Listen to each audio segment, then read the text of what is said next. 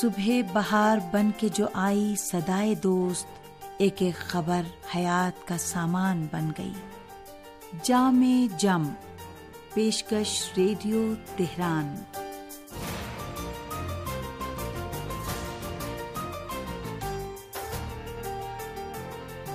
عزیز سامعین، محمد و علیہ محمد پر درود و سلام، آپ کی صحت و سلامتی۔ اور ایک اچھے دن کی دعا کے ساتھ پروگرام جامع جم لے کر حاضر ہیں۔ حسین اختر کا سلام قبول کیجیے۔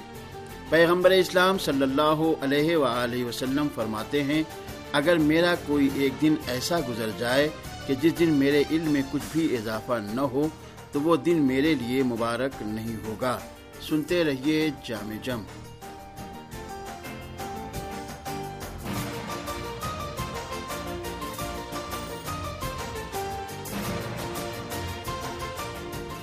ماں باپ کی سب سے اہم ذمہ داری یہ ہے کہ وہ اپنی اولاد کی اس طریقے سے پرورش کریں کہ وہ علم و دانش حاصل کرنے، کتاب پڑھنے اور بحث و تحقیق کے شیدا بنے ان کے گھر کا ماحول علمی ہونا چاہیے اور وہ اپنے بچوں کو قول و عمل سے مطالعہ کرنے کا شوق دلائیں۔ بہتر یہ ہے کہ یہ طریقہ کار بچپن ہی سے شروع کر دیا جائے اور بچے کے اسکول جانے سے پہلے اسے اس طرز عمل کا عادی بنایا جائے۔ سب سے پہلے اپنے بچوں کو کتاب پڑھ کر سنائیں، چھوٹے چھوٹے سادہ اور قابل فہم قصوں اور کہانیوں کی کتابیں انہیں لا کر دیں۔ اگر یہ کتابیں تصویروں والی ہوں تو اور بھی بہتر ہے۔ پھر ہر روز ماں باپ یا بڑی بہن یا بھائی اس کتاب کا کچھ حصہ چھوٹے بچے کو پڑھ کر سنائیں۔ اور اگر اس کتاب میں تصویریں بھی ہوں تو کتاب کے مطالب کی ان تصویروں کے ساتھ تطبیق کر کے بچوں کو بتائیں۔ پھر ان سے کہا جائے کہ اس کہانی کا خلاصہ بتائیں۔ اور اگر اس میں چھوٹے چھوٹے شعر بھی ہوں تو اسے وہ شعر یاد کرائے جائیں۔ البتہ اس سلسلے میں جلد بازی کا مظاہرہ نہیں کرنا چاہیے۔ بچے کی استعداد اور خواہش کے مطابق اسے کہانیاں پڑھ کر سنائی جائیں۔ نہ کہ اس کی استعداد سے زیادہ، کیونکہ اگر اس کی استعداد اور فہم سے زیادہ اس پر ٹھونسنے کی کوشش کی گئی تو وہ شروع ہی سے کتاب پڑھنے سے بیزار ہو جائے گا۔ یہ سلسلہ اس وقت تک جاری رکھا جائے جب تک بچہ خود پڑھنا اور لکھنا سیکھ نہیں جاتا۔ اس کے بعد کتاب پڑھنے کی ذمہ داری خود بچے پر ڈال دی جائے۔ کبھی کبھی کتاب کے متعلق اس کی رائے معلوم کی جائے۔ کتاب کے مطالب کے بارے میں اس سے گفتگو کی جائے۔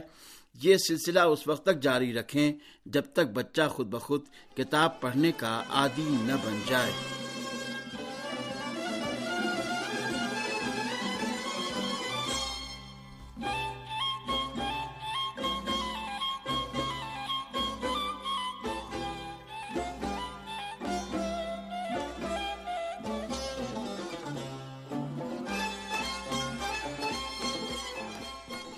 ان مراحل میں والدین کو چند باتوں کا خیال رکھنا ضروری ہے۔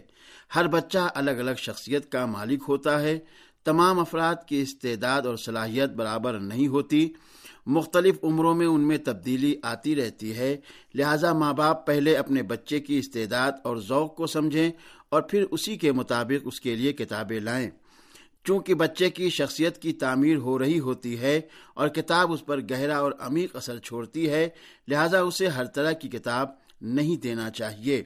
بلکہ ماں باپ پر لازم ہے کہ پہلے وہ خود ان کتابوں کو پڑھیں، اس کے مطالب پر مطمئن ہوں، پھر اسے بچے کے سپرد کریں۔ کیونکہ اگر بچے نے کوئی خراب و فضول کتاب پڑھ لی، تو یہ اس کی روح پر برا اثر ڈالے گی، جس سے اس کی سلامتی اور روحانی اور نفسیاتی سکون تباہ و برباد ہو جائے گا۔ اور اسی طرح جنسی قوت کو تحریک دینے والی کتابیں بھی بچوں کے لیے نقصان دہ ثابت ہوتی ہیں۔ کتاب پڑھنے کا مقصد صرف وقت گزاری نہیں ہے، بلکہ اس کا اصل مقصد اس کے مطالب کو سمجھنا اور ان سے استفادہ کرنا ہے۔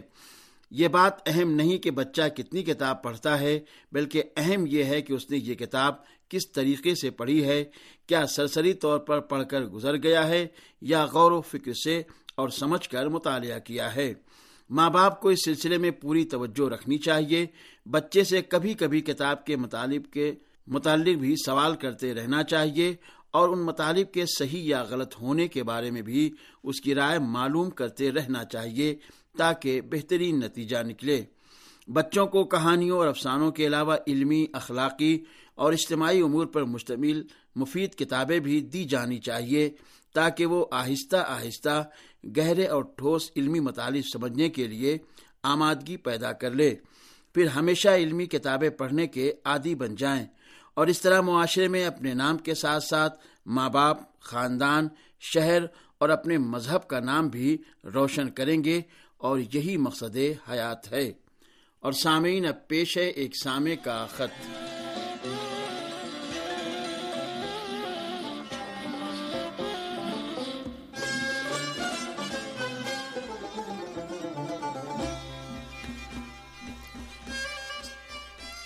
محترم انجم زیدی صاحب بہرائچ یو پی ہندوستان سے تحریر کرتے ہیں کہ پروگرام سن سن کر دل ہمیشہ خوش ہوتا رہتا ہے۔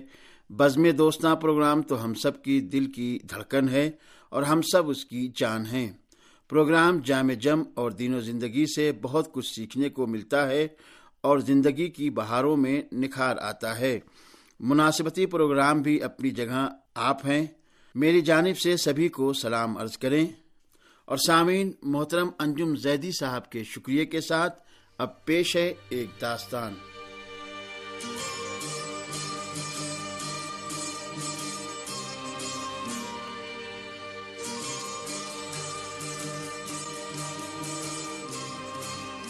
کہتے ہیں کہ قدیم زمانے میں ایک باسر شخص رہا کرتا تھا، جو اپنے مقام و منصب سے ناجائز فائدہ اٹھاتا اور لوگوں کو تکلیفیں دیا کرتا تھا۔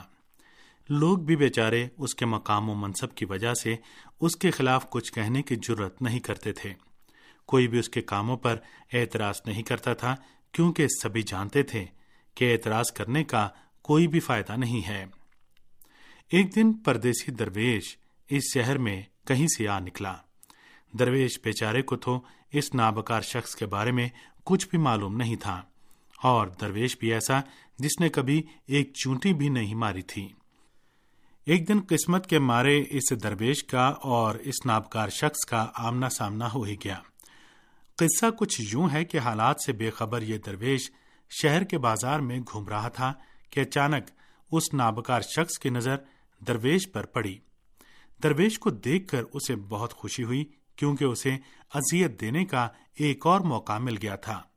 وہ اپنے آپ سے کہنے لگا، اس شہر میں کوئی بھی میرے شر سے محفوظ نہ رہے۔ سب کو مجھ سے ڈرنا چاہیے۔ اس موزی شخص نے ایک پتھر اٹھایا اور درویش کے سر پر دے مارا۔ درویش کے سر سے خون بہنے لگا۔ اس نے اپنے خون آلود سر پر ہاتھ رکھا اور کچھ کہنا ہی چاہتا تھا کہ ارد گرد کھڑے لوگوں نے اسے ایسا کرنے سے منع کیا اور ایک صاحب بولے، تمہاری خیر اسی میں ہے کہ خاموشی سے چلتے بنو، ورنہ اور نقصان اٹھاؤ گے۔ اور پھر کچھ لوگوں نے درویش کو ایک طرف لے جا کر اس نابکار کی پوری کہانی سنا ڈالی۔ درویش بھی سمجھ گیا کہ چپ سادنے کے علاوہ کوئی چارہ نہیں ہے اور اسے چلتے ہی بنی۔ لیکن اس نے چلتے چلتے وہ پتھر اٹھا کر اپنی جیب میں رکھ لیا جو اس نابکار شخص نے مارا تھا۔ اس موزی شخص نے تعجب سے پوچھا، یہ پتھر تم نے اٹھا کر کیوں رکھ لیا؟ درویش نے کہا، وہ پتھر جو کسی درویش کا سر پھاڑ سکتا ہے اسے سنبھال کر رکھنا چاہیے۔ شاید کسی دن کام آ جائے۔ اس بدماش شخص نے ایک زوردار کہکا لگایا اور دل ہی دل میں کہنے لگا، یہ درویش بھی کیسا احمق ہے۔ یہ پتھر اس کے بھلا کیا کام آئے گا؟ دن رات یوں ہی گزرتے رہے، ایک دن ایسا واقعہ پیش آیا جس نے تمام لوگوں کو خوش کر دیا۔ جی ہاں دن رات ایک سے نہیں ہوتے، کبھی کے دن بڑے تو کبھی کی راتیں۔ اس ظالم شخص کے ظلم و ستم کے خاتمے کا وقت بھی آن پہنچا۔ قصہ کچھ یوں ہوا کہ اس شخص نے بادشاہ کے سامنے ایک ایسا کام کر دیا جو اسے پسند نہیں آیا اور اس نے غصے میں آ کر حکم دیا کہ اس شخص کو کنویں میں قید کر دیا جائے۔ اس شخص کو ایک کنویں میں قید کر دیا گیا۔ وہ اس تاریخ کنویں میں اپنے امال کے سزا بھگت رہا تھا۔ ہر روز اس کے لیے کچھ کھانا اور پانی ایک ڈول میں رکھ کر کنویں میں ڈال دیا جاتا اور وہ اپنے گھر والوں سے دور اس کنویں میں تنہائی کی زندگی گزارنے پر مجبور تھا۔ شہر والے بھی خوش تھے۔ کچھ دنوں کے لیے ہی صحیح اس شخص کی اذیتوں سے نجات ملی۔ اور دعا کر رہے تھے کہ وہ کبھی اس کنویں سے باہر نہ آ پائے۔ ایک دن وہ بدماش اور موزی شخص اس تاریخ کنویں کے تہ خانے میں بیٹھا، اپنے کرتوتوں کو یاد کر رہا تھا کہ اچانک اوپر سے ایک پتھر اس کے سر پر آ کر لگا۔ سر پھٹ گیا اور خون بہنے لگا۔ اس نے کنویں کی تاریکی میں ہاتھ چلائے اور پتھر کو تلاش کرنے لگا اور پھر سر اوپر اٹھایا اور چیخ چیخ کر کہا، میرے سر پر یہ پتھر کس نے مارا ہے اور کیوں مارا ہے؟ اوپر سے کسی کی آواز آئی جو یہ کہہ رہا تھا کہ میں وہ بیچارہ درویش ہوں جس نے پوری عمر کسی چونٹی کو اذیت نہیں دی۔ اس مزید شخص نے تعجب کا اظہار کرتے ہوئے پوچھا، جب تو نے کسی چونٹی کو بھی کبھی اذیت نہیں دی، تو پھر میرے سر پر یہ پتھر کیوں مارا ہے؟ درویش نے کہا، یہ وہی پتھر ہے جو تو نے فلاں دن اور فلاں تاریخ کو میرے سر پر مارا تھا۔ اس شخص نے پھر تعجب سے پوچھا، کیسا پتھر؟ کون سا پتھر؟ مجھے تو یاد نہیں درویش نے کہا، تجھے یاد ہے کہ ایک دن تو نے یہ پتھر میرے سر پر مارا تھا اور میں نے اسے اٹھا کر جیب میں رکھ لیا تھا۔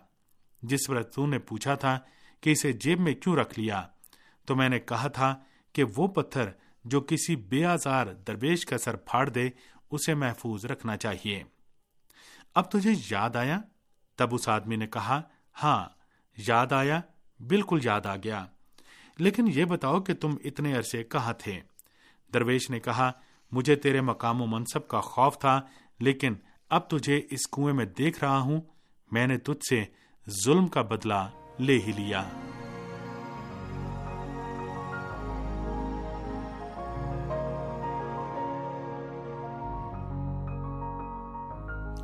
سامعین، اسی کے ساتھ پروگرام جامع جم اپنے اختتام کو پہنچا۔ اجازت دیجیے خدا حافظ۔